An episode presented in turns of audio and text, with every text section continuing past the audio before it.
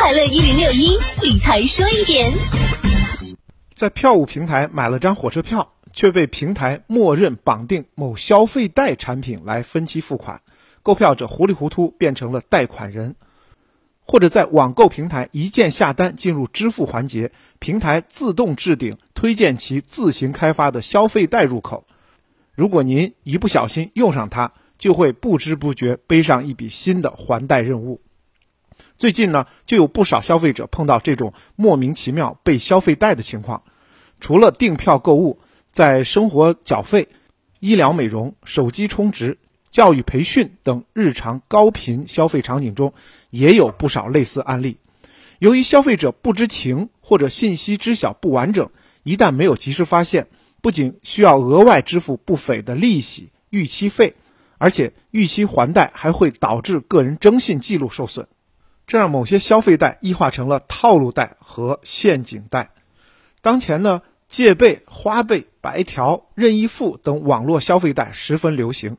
其初衷呢是在解决消费者暂时性的金融资源不足，助力消费者更好更快地实现消费需求。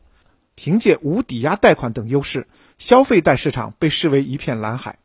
有报告显示，当前我国消费金融市场规模接近六万亿元，预计到二零二零年可以超过十二万亿元。那么，一些消费贷为何变成了套路贷、陷阱贷呢？一些平台确实是不顾消费者知情权、自主选择权、公平交易权等合法权益，涉嫌以欺诈、诱导等手段来推广其消费贷，谋取不当利益。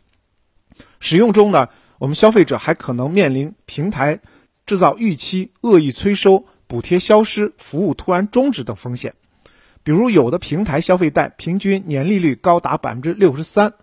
其窍门就在于大多数的借款人在借款前并不知道还存在手续费、服务费等诸多隐性收费。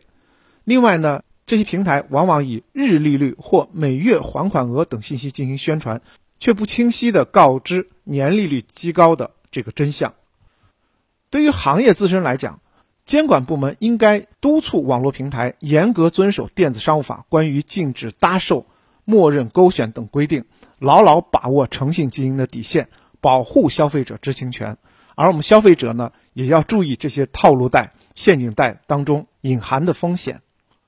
理财说一点，财富多一点。我是程涛。